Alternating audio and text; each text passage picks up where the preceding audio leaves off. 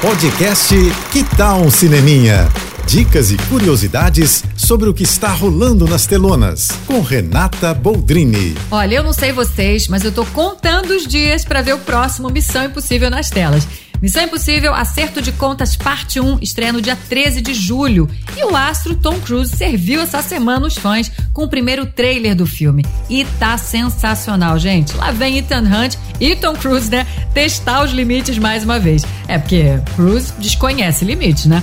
As loucuras que ele vai fazer nesse filme, sem dublês, são de deixar assim, a seguradora dele de cabelo em pé.